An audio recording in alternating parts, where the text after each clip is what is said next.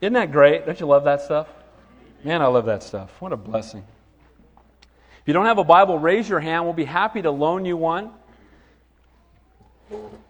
Here at Calvary Chapel, it's all about spending time in God's Word. Faith comes by hearing and hearing by Word of God. Read the book, don't wait for the movie, right? So we need to be in God's Word.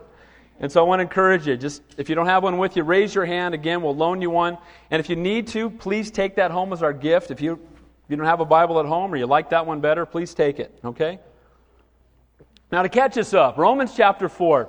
Romans follows the Gospels and it follows the book of Acts in the New Testament. If you've been here before, if you're new here for the first time, what we do here at Calvary Chapel is we just teach right through the Bible, verse by verse, chapter by chapter, book by book. We started in Matthew chapter one. On Sunday mornings, we taught all the Gospels, we looked at the book of Acts, and now we're in Romans. Now the Gospels, gospel means good news. We saw the good news of Jesus Christ, His life, why He came, who He was, how He lived. We know that He is God. He's one hundred percent man, one hundred percent God, and He came that we might have life. In the book of Acts, we saw the first century church and how we are to live and how the first century church, God used them to turn the known world upside down, or really right side up. Amen? And He did it because they were empowered by the Holy Spirit. And for us as a church today, if we're to have an impact on the world around us, we too must be empowered by the Spirit. Now we get to Romans, and this is Paul's letter to a church in Rome. Romans is an epistle, another word for letter. And this letter is being written to this church to exhort them. Book of Romans is the book that is referred to most often as the greatest book of, of doctrine in the entire Bible. Now the first three chapters, those of you who've been here, been pretty heavy, huh? Amen? Thick stuff. And it's all been about the doctrine of sin. Now we move on after the first three chapters looking at the doctrine of sin, that we are all sinners in desperate need of a Savior. If you came here this morning and you didn't know it, let me just tell you right now, so you understand, you're a sinner. Amen? How many sinners we got? Raise your hand. If, you're, if your hand's not up, you're lying right now, and you just sinned again, okay? So here's the reality. We are all sinners in desperate need of a Savior. But here's the good news. After the doctrine of sin, we're now moving into the doctrine of salvation. Because we are sinners, then we see our need for a Savior. Without the realization of sin, we'll see no need for a Savior. After we go through the doctrine of salvation in Romans, we'll later see the doctrine of sanctification, living holy lives, being set apart to God. Then we'll see the doctrine of God's sovereignty, that He's in control, He's a faithful God, He's, he's watching over every aspect of our lives. And then lastly, the doctrine of service, the fruit of ministry. So this morning, as we get to Romans chapter four, I titled the message, Understanding God's Grace. If you're a note taker, write down, Understanding God's Grace. And let me just tell you that I believe this is one of the things that people struggle with, both outside and inside the church. You know what really breaks my heart as a pastor, and I hear this more frequently than I than I wish I did. I hear people say to me, it's too hard to be a Christian. Or they'll say, it's so difficult. You know what? It's only difficult if we've missed out on God's grace. Because if we understand God's grace, we'll see and realize it's not by my good works, it's not by me trying harder. Because here's the reality, you guys, Christianity is not about behaving, but believing. Amen? And too often we think we've got to behave so God will somehow love us, but when we believe, then we will behave. It's following, falling in love with Him first. So I want us to understand God's grace, the grace of God, and com- contrast that work th- with the works of men. We are to walk in holiness. I know it's hard to understand and grasp those two things. Wait a minute, we're to trust in God's grace, but we're to walk in holiness. How does that work together? We're going to talk about this. Having it clearly established again that we're all sinners, he then moves on now that we understand that we've missed the mark, and it's his desire for us to be holy, but he tells us how we can do that. And he just thoroughly explains the grace of God. So how can sinful man come to holy God? God can't have sin in heaven or he'd have what? Earth part two. If God had one sin in heaven, he'd have earth all over again. So we all raised our hands. We all said we're sinners. There can't be one sin in heaven. So wait, we've got a problem. How do we get into heaven? God's grace. His shed blood upon the cross. There's no other way that we can get in heaven. We can't work hard enough to wipe out our sin. We can't go to church enough to wipe out our sin. We can't do enough rituals to wipe out our sin. We can't give enough to charity. We can't do anything that will take care of our sin problem apart from believing in Jesus Christ. Romans three verses twenty-four and twenty-five says, we are justified freely by His grace through the shed blood of Jesus Christ. How are we justified? Last week we started talking about justification. Justification, big word, just remember it this way. Just as if I never sinned. Justification, right? Just as if I never sinned. I'm a sinner, so how is it that I can it can become that just as if I never sinned? How do I go from being here to over here? What, what moves me? What is it that forgives me? Justification comes by faith, not by the keeping of the law. Look at the last few verses of Romans three from last week. Read verses twenty-seven through thirty-one. It says, where is boasting then? Is it, is, is it, it is excluded. By what law? Of works? No, but by the law of faith. Therefore we conclude that a man is justified by faith apart from the deeds of the law. Or is he the God of the Jews only? Is he not also the God of the Gentiles? Yes, the Gentiles also. Since there is one God who will justify the circumcised by faith and the uncircumcised through faith. Do we then make void the law through faith? Certainly not. On, con- on the contrary, we establish the law. You know what? These words may have sounded really heretical to them to understand that it wasn't the law that saved them. What were the Jews all about? The religious Jews of the day. It was all about keeping the law. Remember the Pharisees would walk around with the black robes and the wheelbarrow full of rules and hopefully with heaven at the end, right? You've met people like that and they're, oh man, they're just this heavy burden. Oh, it's so hard to be a Christian. No, it's not. It's hard not to be a Christian. It's hard not to know Christ. It's hard to live in a lost and a dying world without the Creator of the universe living and dwelling inside of you. That's what's difficult.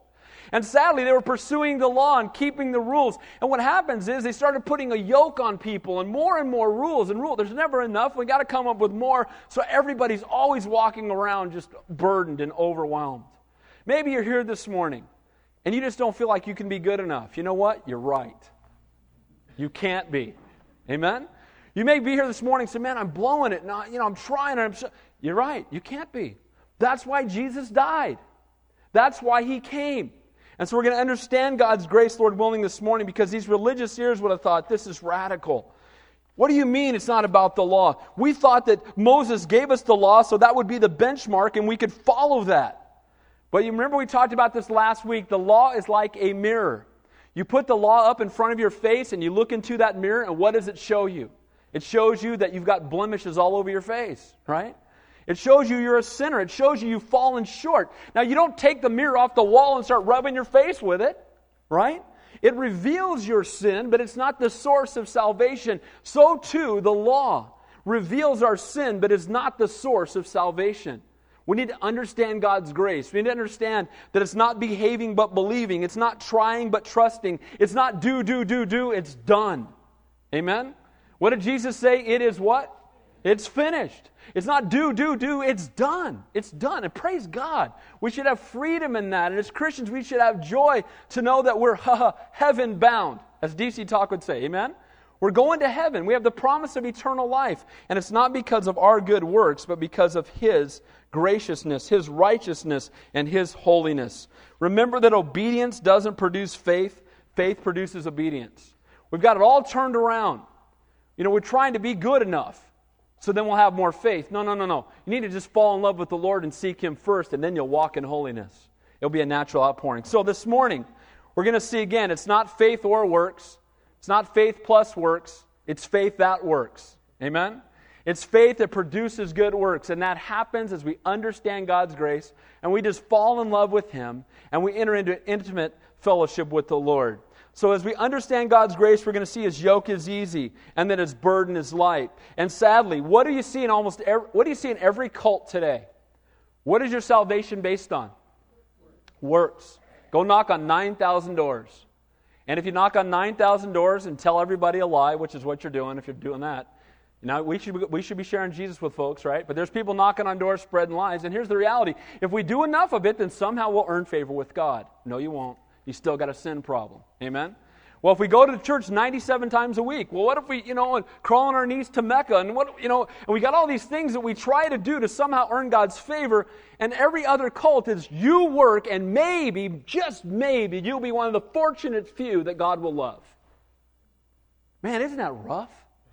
Shouldn't that break our hearts and want to make us want to reach out to the folks that don't know the Lord?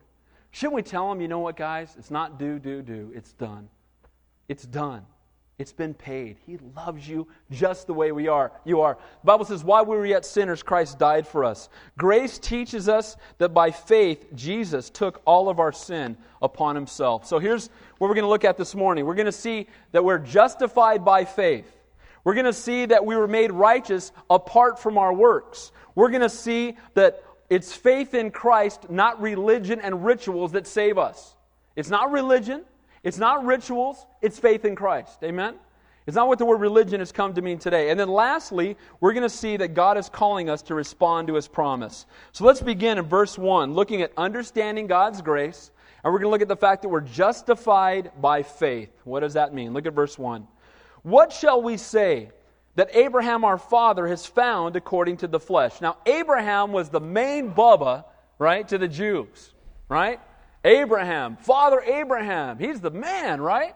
Now, you look back at Abraham, and no doubt he was a man used mightily by God, but Abraham blew it, didn't he? He was a sinner big time. Just go over to the Middle East, and you'll see the fruit of, of him blowing it. You know, those of you here on Wednesday night, they took us into, when we were in Israel, they took us into this tent, and this guy was pretending to be Abraham. We were looking out at the land that Abraham walked on, and he, he was in, you know, he was in this whole, you know, pretending to be Abraham and talking to us, and finally, you know, he was he was saying, you know, I'm Abraham, you know, if you have any questions. I said, I got a question for you, Abraham. He goes, yeah, what's that? I go, what's up with Hagar, man? What were you thinking, right? What were you thinking, dude? I mean, that was a train wreck, you know. God had a plan for it. Here's the reality. He was the father of faith, but he was a sinner. And it wasn't because of his good works that he's getting in, but sadly, they would look back at Abraham, and Jewish tradition taught that he was sinless. There's Jews that believe that. He, he never made a mistake. Read your Bible. Uh, look around your nation, guys, in Israel. Look at all these enemies. These are all your cousins, thanks to Abraham, right? So the reality is that Abraham blew it. And we see that he, they look back at him. He says, now, verse one says, what did he learn? What did Abraham discover? What did this highly esteemed father of the Jews discover about faith and justification? What did he truly learn? What did this father of faith learn about salvation, redemption, and righteousness? Verse two. For if Abraham was justified by works, he has something to boast about, but not before God. If Abraham was justified by works, he could walk around and talk about how holy he was. And isn't that kind of what happens? If you think you're getting to heaven because you do so many good things, then guess what starts to happen? You start to get puffed up in yourself, right? Well, man, I, you know, I pray more than anybody in here. How about that, you know? They call me camel knees. I'm on my knees all the time, right? I mean, you know, people started getting self-righteous. I've knocked on more doors than you did this week. How many people did you witness to? I'm led, I led, you know, and I led ninety-seven people to the Lord. My, you know, we start getting this thing where we start thinking it's our works that somehow earn God's favor, and then we start getting puffed up in our flesh. That's not what God wants from us. We need to be broken and desperate for God, because without Him we can do what? Nothing. And in the original language, nothing means nothing. Okay? You can do nothing. Apart from Him, and you, within you dwells no good thing. Amen? And so we see here that Abraham, this guy that looked back on, what did Abraham learn? If he could do it himself, if he did it by his good works, then he could walk around saying, yeah, I'm Father Abraham. I'm pretty holy. Kiss my ring. Right? He could have done that. But we don't see him doing that. Why not? Because Abraham was a sinner, just like all of us. And you know what? If it's works, then we boast in ourselves. But it's, if it's grace, we boast in Christ. Amen? In Galatians six, it says, God forbid that I should glory except in the cross of our Lord Jesus Christ. The only thing that we should point to, the only thing we should glory in is not us, but Him. Point people to Him. I didn't do anything. He did it all. I simply responded to His grace. Again, if I could be justified by my good works, it would eliminate the need for a sacrifice. It breaks my heart when I hear people say, well, he was a good man. We talked about this last week. I won't go into details, but if being a good man could get you into heaven, then why did Jesus have to die on the cross? Amen? Jesus' death on the cross is the only way we're getting in, you guys. And he's saying if he could be justified by his good works, then he could boast in and of himself. And we, we should boast in nothing but in Christ, pointing people only to Him.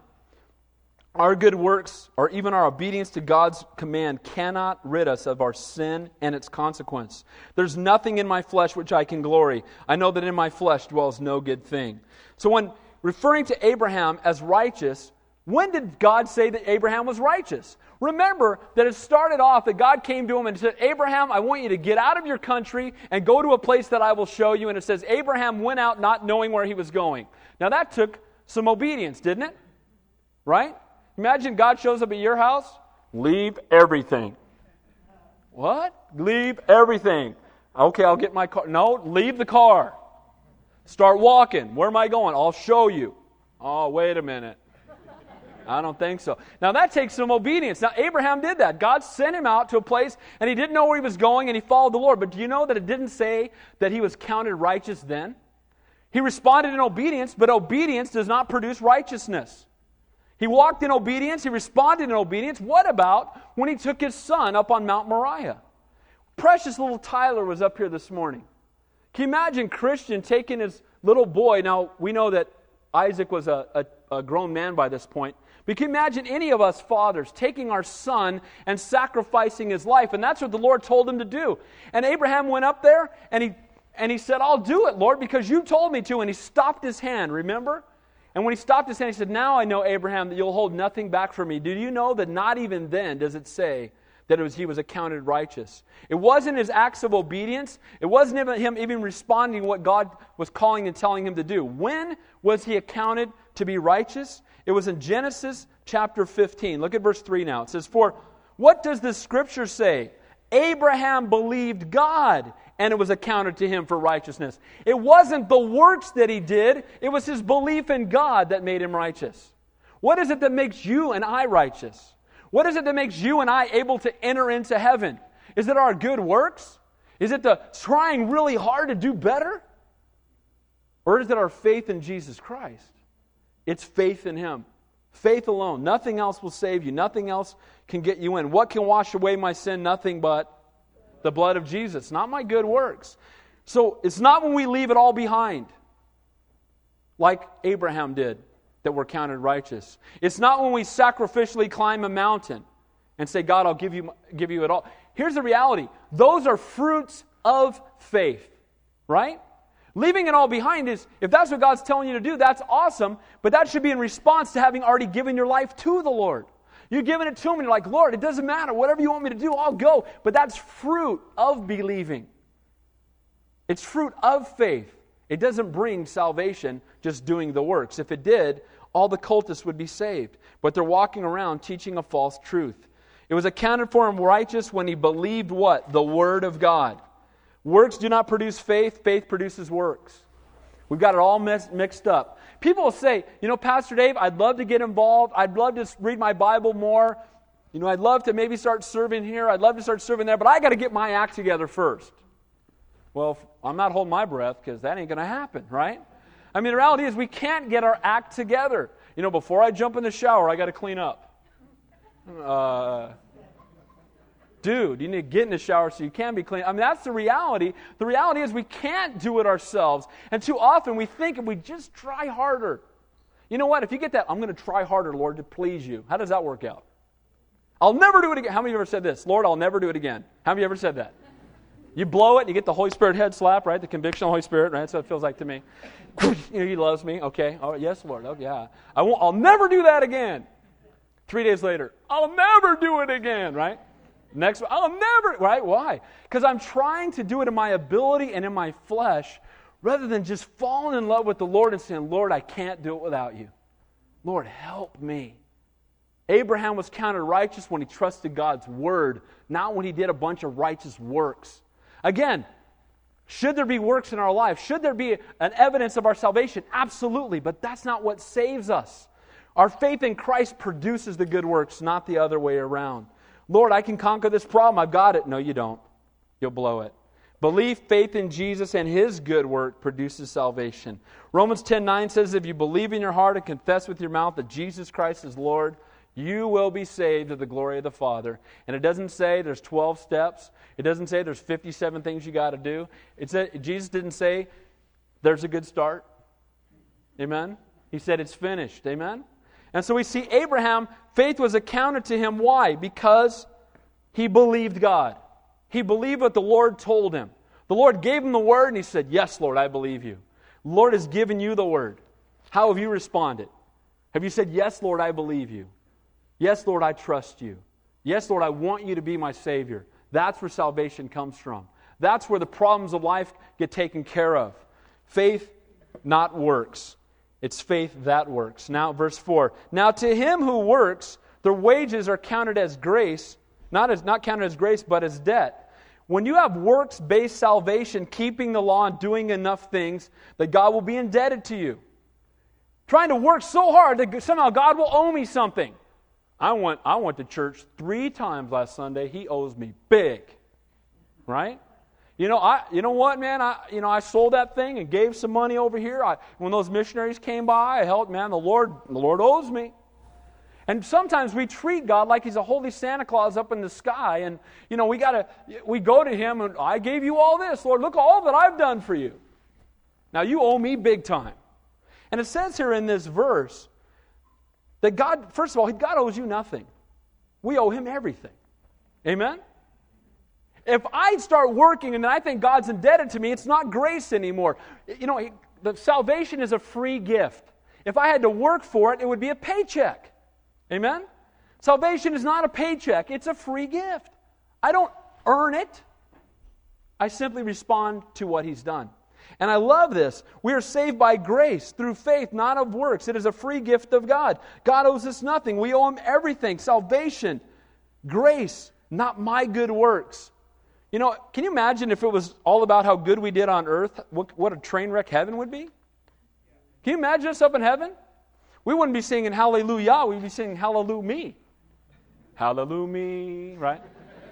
I'm so wonderful. Right? And that's what happens when you're in works-based salvation, when you're trying harder to do better and to somehow please God because you're going to just be more righteous than other people. It's not going to work out, guys. And sadly, there's there's churches and there's organizations all over the world where people go to church just to get the brownie point. Go to church just to mark it down so somehow God will maybe later be indebted to me. I've got to keep all these rules. I've got to do all these things. But it was accounted as faith to him when? When he believed the word. Verse five, but to him who does not work, but believes on him who justifies the ungodly, his faith is accounted for righteousness. Salvation, righteousness is a result of faith, a result of belief, not works. Again, not faith plus works, not faith or works, but faith that works. Not be, not behaving, but believing. Not behaving, not striving to be better. Some believe this statement is dangerous. When you tell people this, they're going to say, oh, sweet. So all I got to do is walk an aisle, pray a prayer, get the get out of hell free card, put it in my wallet, and then go live like the world, right? Because I'm not saved by my works anyway. It's all good. I got freedom in Christ. You ever heard that one? I'm just exercising my liberties. Right? Here's the reality, you guys. If you truly fall in love with the Lord, you're going to know that He knows what's best for you. You're going to know that He's faithful. You're going to know that His Word is true and He loves you. And you're going to follow Him out of love, not out of duty. Amen? You're going to follow Him because you say, Lord, I just love you. I just want to be with you. I want to be led by you. Not, oh, I better do this or so God will love me. It's, Lord, because you love me, I just want to follow you. You know what? One of the words for God is Abba. Abba means daddy. And you know, when my kids say daddy, I'm done. Game over. One of my favorite words favorite words in the English language is daddy. They say dad. Um, that's it. When Tyler starts saying daddy, Christian, dar- game over. You have the house here. What do you want? Right?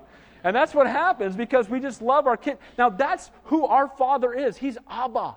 He's Daddy. And He loves us. And He knows what's best for us. What a great God He is. But here's the reality. Some believe, again, it's dangerous because then Christians will walk around doing nothing if they think, it's not my works that save me. But the reality is that work-reward concept is, is carnal. It's not spiritual. It's rooted in pride and self-sufficiency. The world says, you know, the world misquotes the Bible. God helps those who help themselves. What verse is that? If you didn't know, it's not in the Bible. It's not in the Bible. That's blasphemy. God doesn't help those who help themselves. You try to help yourself, you're toast. You got no help. You're in big trouble. Amen? God doesn't help those who help themselves. God helps those who fall on their face and realize they're helpless without Him. Amen?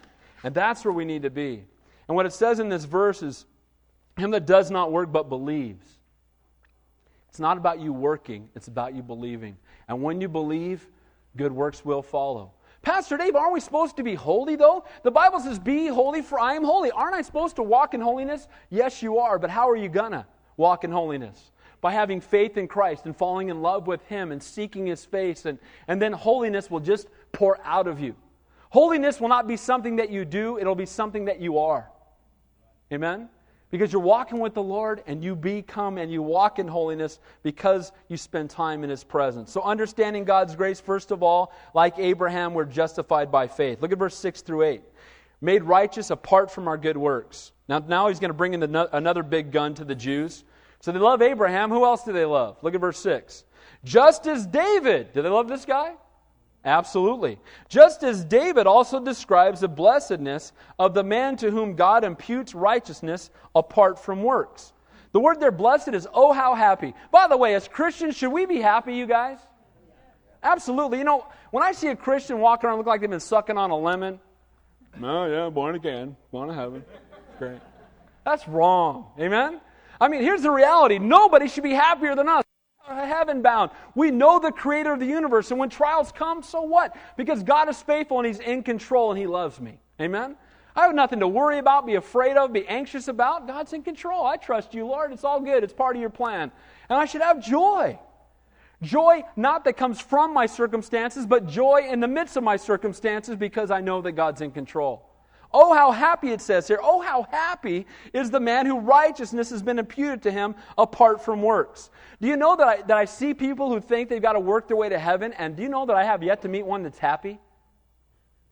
The people that are working their way to heaven, they're just, oh, right? There's a, a group that brings out books out at the Kmart by where I live, and whenever I walk by there, they're not, they're not happy. It's Saturday afternoon, like, what am I doing? I got to clock my hours, man. Work my way to heaven. Hopefully I'll be one of the one hundred forty-four thousand, right? Trying to be good enough so God will love me. And what happens is there's no joy.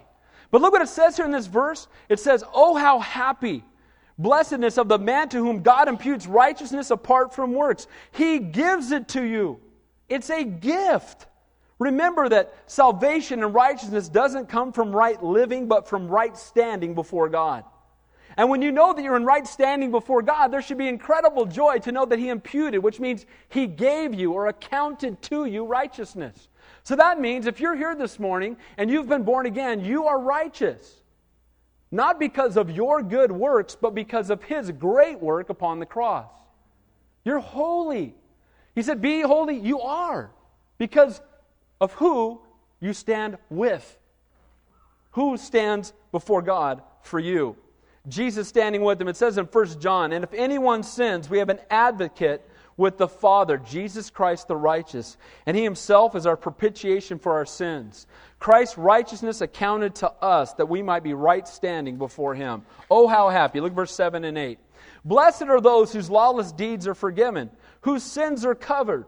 Blessed is the man to whom the Lord shall not impute sin. Oh, how happy are those who are forgiven. Hey, how many of you this morning are forgiven? Amen. Isn't that great? You're forgiven. And the word for forgiven, it talks about sin, past, present, and future. You know when this, David wrote this psalm, do you know when he wrote it? Right after he got busted for committing adultery with Bathsheba. The king was busted. He had committed adultery. He had been a murderer. He sent her husband out to the front line to be killed. He had taken her as his wife, and he'd been busted for his sin, and now God has forgiven him. And what does he say? Oh, how happy are those whose lawless deeds are forgiven. Aren't you glad that God remembers your sin no more? Aren't you glad that it's forgiven? Aren't you glad it's paid in full? Praise the Lord. And that should mean that there should be, oh, how happy when we understand that. Why do people walk around in drudgery? Because they think they're trying to earn God's favor. You can't earn it. It's a free gift. It's not a paycheck. He loves you. While we were yet sinners, Christ died for us. He didn't come for the righteous, but for the ungodly. He came for sinners. Amen? And that's us. And praise God for His love and His grace. Again, remember, David's blown away, and, he, and he's just, Lord, I, oh, how happy am I that you would forgive me in spite of what I've just done. Not trying to prove your worth to merit God's favor, but trusting in God's grace, His goodness, not my togetherness. Works-based righteousness is never good enough. Always hoping to attain. You've never arrived. You ever met somebody with a works-based salvation, you know what? Ask them this question. Are you going to heaven? You know what their answer is going to be? I think so, or I hope so. Hope so. Oh, that's a rough place to be. Amen? I don't want to, I, I'm glad I ain't living though. Hope so. That'd be rough, right? Hope I'm going to heaven. Here's the good news. If you believe in your heart and confess with your mouth that Jesus Christ is Lord, you are saved to the glory of the Father, and guess what? You're going to heaven. Amen? You're going. Not because of your good works, but because of His great grace. And what a blessing. Shouldn't we be joyous about that? You know, when I used to work full-time, when things would go sideways at work, one of the things I used to tell guys all the time, dude, you're going to heaven, man. Oh, man, my car broke down. Going to heaven, right? Well, that's true, right? I mean, car won't matter when you get there. It's not going to be, it's, right? We're going to heaven. Oh, how happy is the man whose sins are forgiven.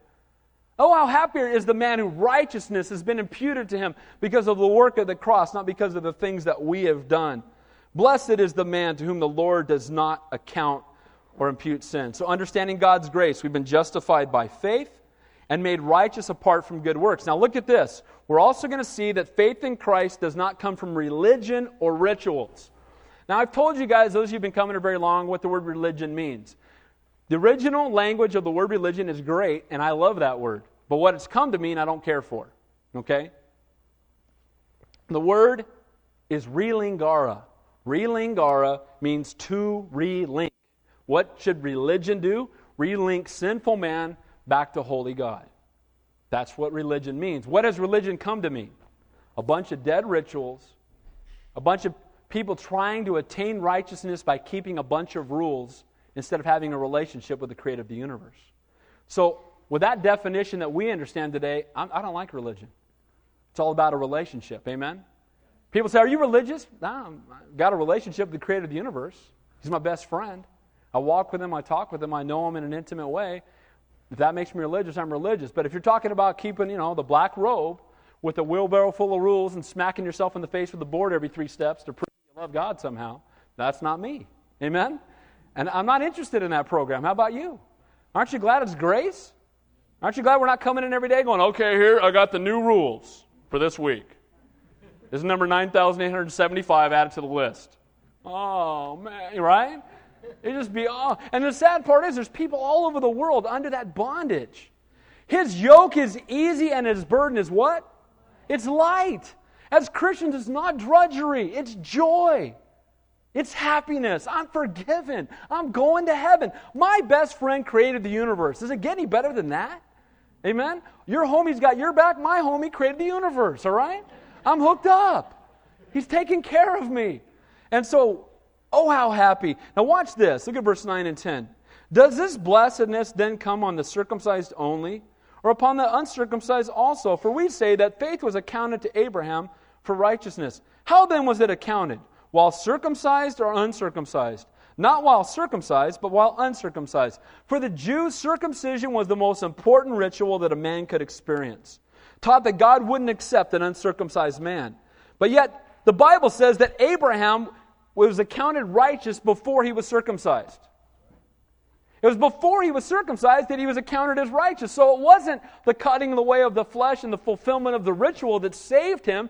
He was already accounted righteous. Now, don't take this wrong. I want you to understand. But guess what, guys? It's not baptism that saves you. Amen? Now, should we be baptized? Absolutely. It's an act of obedience, and out, it's an outward statement of an inward change, right? But we don't get baptized so that we can be saved. We don't think that, you know, baptizing a baby or, or keeping the rules or keeping the religious steps will somehow save us. That's not it, because it's faith in Christ that saves us. And so all of these other things are an outpouring of that. Confirmation won't save you. Church membership won't save you. Confession won't save you. Lighting candles won't save you. Taking communion won't save you. Should we take communion? Yes.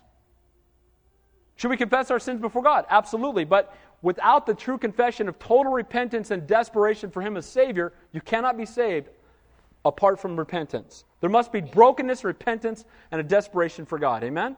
And so he's saying these religious rules, the circumcision didn't save him. That's an outward statement of an inward change. Baptism. You know, I have people, we're down at the beach. I'll be doing baptisms at the beach, and people invariably, especially not the, the, the one at six a.m., we don't have a whole lot of volunteers, okay? We baptized fifteen people. It was great, but usually people walking by don't want to jump in the water. But when we do it in the summertime, middle of the day, if we're out there having a baptism, invariably people will come up that are walking by wanting to be baptized.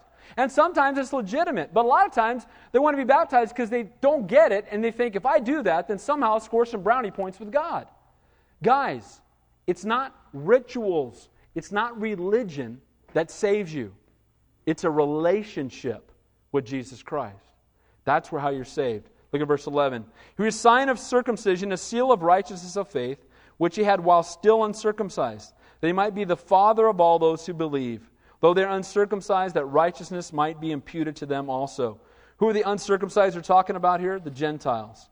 And praise God that righteousness has been imputed to us, to all of us that choose to believe. And the father of circumcision to those who are not only of the circumcision, but also those who walk in steps of faith, which our father Abraham had while still uncircumcised. Again, the rules and the rituals hadn't been kept, yet he was saved. You can be here this today and you can say, you know what, I wasn't, I didn't fulfill all the rules and rituals I thought I was supposed to keep. You know what? You don't have to. You don't have to. Pastor Dave, I've been taught my whole life, I got to do this and this and this and this and this to be saved. No, you don't. What's the authority? It's God's Word. Jesus desires that none should perish, no, not one. Amen? If you believe in your heart and confess with your mouth that Jesus Christ is Lord, you will be saved. That's it. That's it. Amen? There's salvation. It's not a bunch of rules. It's not a bunch of rituals. It's all about a relationship. Praise God for that. And so we see here that understanding God's grace, we're justified by, by faith.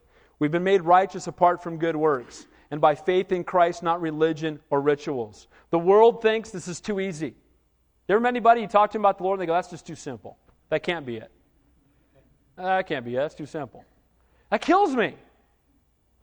Dude, the building's on fire. Walk out that door. Oh, that's too simple. Is there another path I could go through? There's got to, you know, give me a mallet. Maybe I could beat through that burning wall over there and get, you know. No, dude, the door's open. It's unlocked. Let's go. I'll show you how to get. No, no, that's just too simple. And sometimes people are that way. They think, no, no, no. I that's just too easy. Just all I have to do is trust my trust the Lord and give my life to Him. There's got to be more to it, because we live in a world that thinks that we've we've there's no free lunch. God helps those who help themselves. I've got to work harder. No, you don't. You can't work hard enough. He did it for you. Grace is unearned favor. Works-based faith is constantly condemning. Have I done enough? Am I truly saved? Am I going to heaven? I hope so. Praise God that we don't have to be there. Amen? We're going. His grace is sufficient. Verse thirteen, responding to God's promise. Move here quickly. For the promise that he would be the heir of the world was not to Abraham or his seed through his law, but through the righteousness of faith. In faith or in unbelief, how have you responded to God's promise? Abraham lived four hundred years before there was law. The law did not exist. And look what it says here in this verse. For the promise that he would be heir of the world was not to Abraham or to his seed through the law. The promise was not through the law. What was the promise through? Through the righteousness of faith. Where's your promise? Is it through the law? Is it through you being good? Is it through you trying harder? Or is it through you having faith in the Lord and believing in Him? Praise God, it's faith, not works. Verse fourteen. For if those who are of the law are heirs, faith is made void, and the promise made of no effect. If inheritance can come through me working harder, then there would be no need for faith, no need for repentance, no need for resor- uh, uh, restoration, no need for salvation, no need for the cross, no need for the resurrection, no need for Jesus. We could just do it on our own. Adam and Eve were the only ones that were born without sin, or created without sin, not born, created without sin, and they were left to themselves, and how'd that work out? Not too good. They chose to sin. Living in a perfect world. You know, if the world were perfect, I wouldn't have, yeah, you'd still have problems because you got, you, you got an Adamic nature just like me, right? And we blow it. And praise God, it's not our works again that save us. God's promise is what we trust in. It's believing in Him.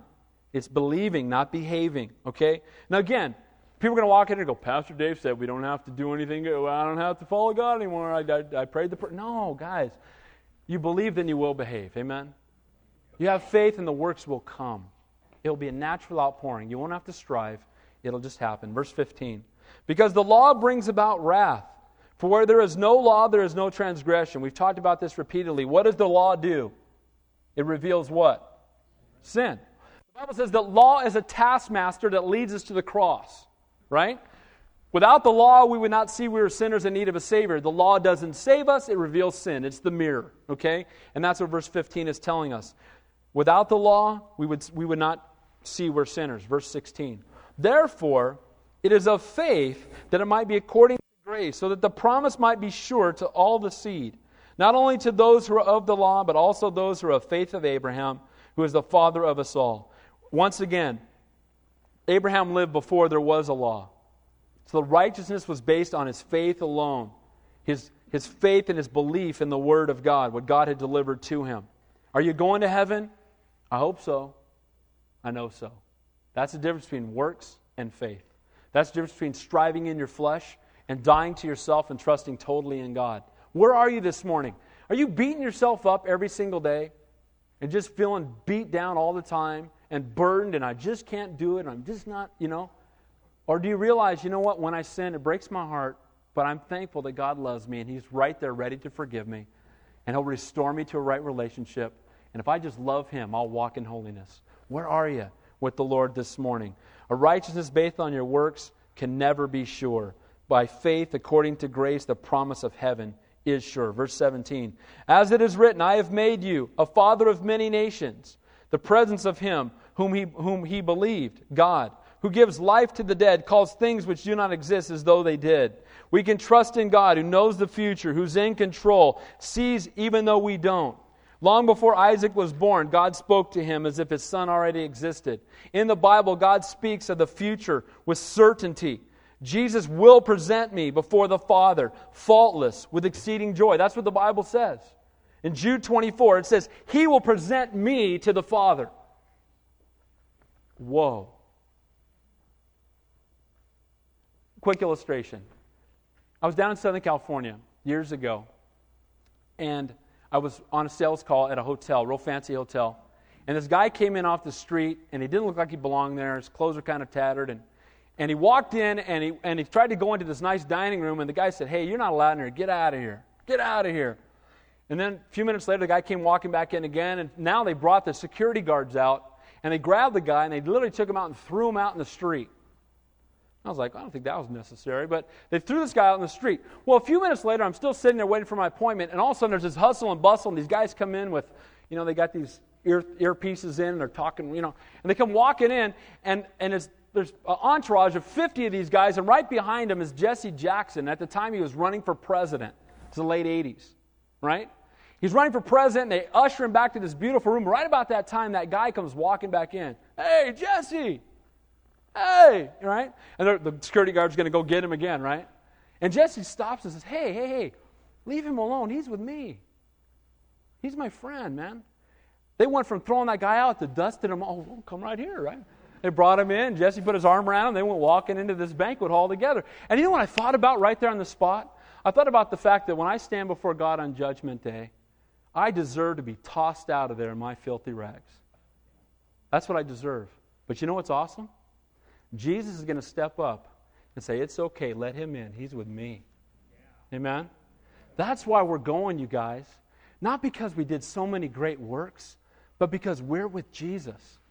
Because we're walking with Him. That's what makes us righteous. That's what makes us holy. That's what makes us acceptable before God. He's going to present us faultless with exceeding joy. Verse eighteen. Who contrary to hope, in hope believed, so that he became the father of many nations. Contrary to what made sense, he believed anyway. You know, that's what faith is. Faith is believing and then seeing, not seeing and then believing. Amen?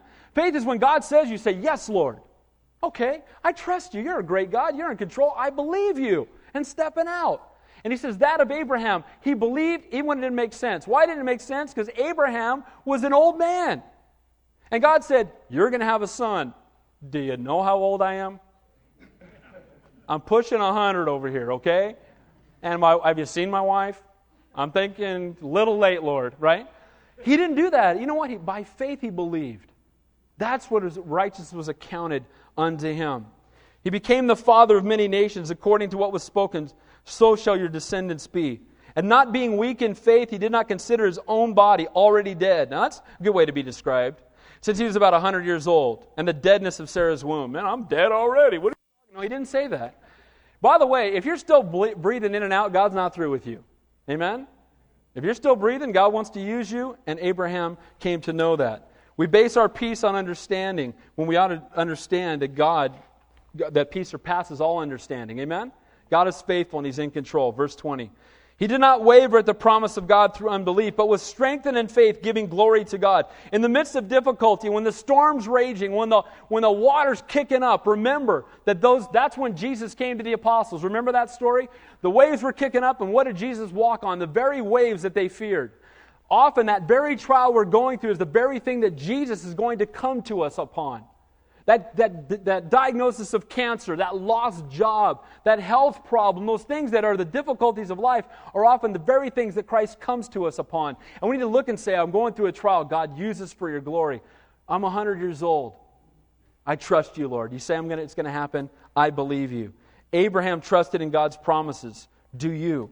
My God will meet all your needs according to His riches and glory. He's a faithful God. Verse twenty-one.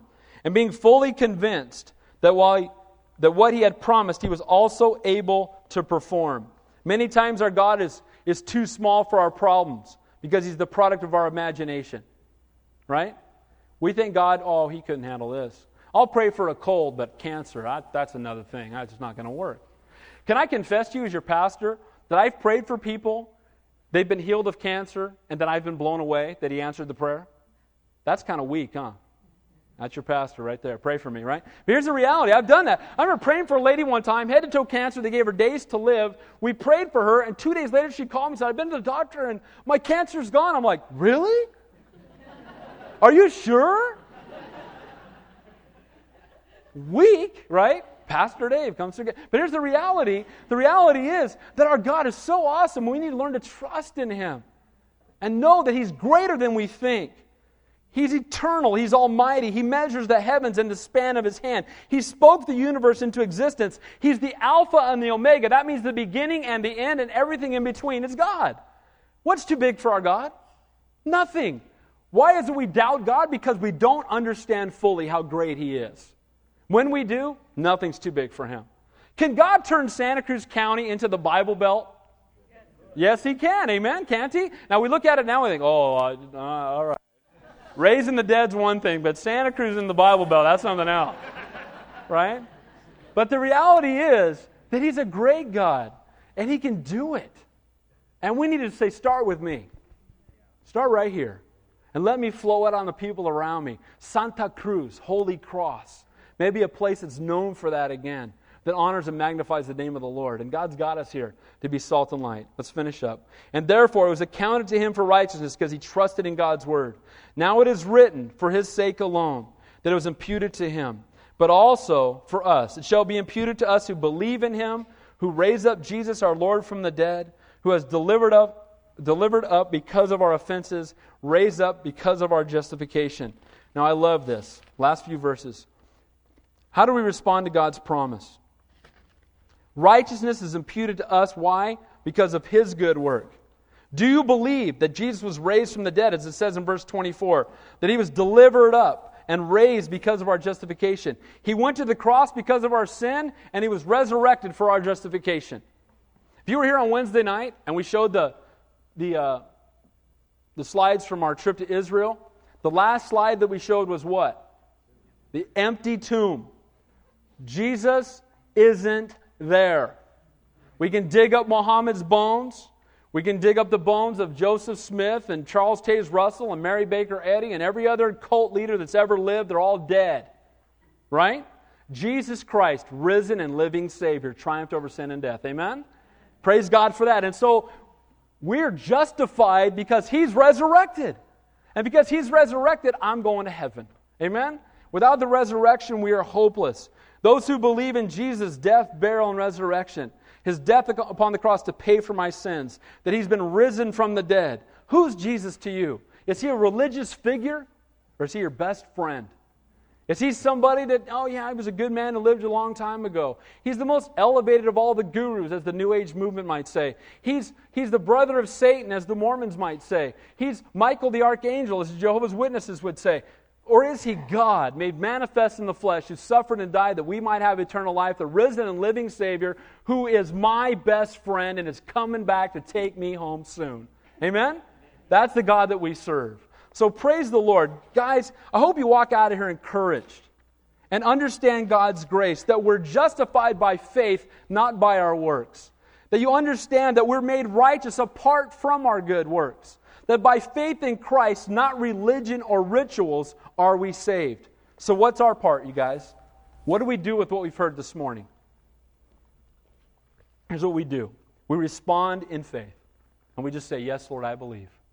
I believe that Jesus died. I believe that He rose from the dead, and I want Him to be my Savior. Lord, help me to walk in holiness, because without You, I can't do it. Lord, when I blow it, I thank You that I'm forgiven. Help me to walk with You. And guys, as we believe, we will behave. Amen?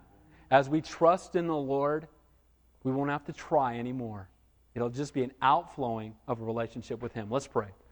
Heavenly Father, we thank You for Your grace. We thank You for the work of the cross, that You suffered and died in our place so we might have eternal life. Lord, I pray if there's anybody here this morning that doesn't know You, Lord, that's been trying to be religious, been trying to earn salvation by being a part of an organization or, or just trying to do better, that, Lord, they would see that it's not do, do, do, but it truly is done. That, Lord, it's not behaving, but it's believing. That, Lord, it's simply confessing that we're sinners in need of a Savior. I'm not going to take a lot of time with this. If you're here this morning and you don't know the Lord, the Bible says, if you believe in your heart and confess with your mouth that Jesus Christ is Lord, you will be saved to the glory of the Father. We all raised our hands. We're all sinners. We've all admitted it. Religion won't get you into heaven. You need to have a relationship. All you need to do is just simply confess, I'm a sinner, and ask Jesus to be your Savior. If you've never done that, if you've tried to be religious and it's not working out, if you've tried to earn salvation by being a part of some organization, and this morning God has spoken to you about His grace, and you want to know for sure that before you leave here, you're going to heaven, I'm asking you to do something real simple. If you're a Christian and you're here, just be praying for those who don't know the Lord. I'm just going to ask you to raise your hand, and I'm going to pray a simple prayer with you, and you can walk out of here not hoping you're going to heaven, but knowing that you are because of God's good work. If you're here and you've never given your life to Jesus Christ, or you want to know for sure you're going to heaven, just raise your hand. I'm going to pray a simple prayer with you. Anybody at all. The Lord loves you guys. His desire, none should perish, no, not one. He loves you. He's drawing you into Himself. Anybody at all. We thank You, Lord, and we praise You, Lord. And I do pray for anybody who's here who doesn't know You, who, Lord, because of fear or whatever it might be, didn't step out today. I just pray You continue to work on their heart. Continue to love them, Lord, and draw them unto Yourself. We thank You and praise You, Lord. In Jesus' name we pray. And all God's people said, amen. Amen. Let's stand and close the worship song.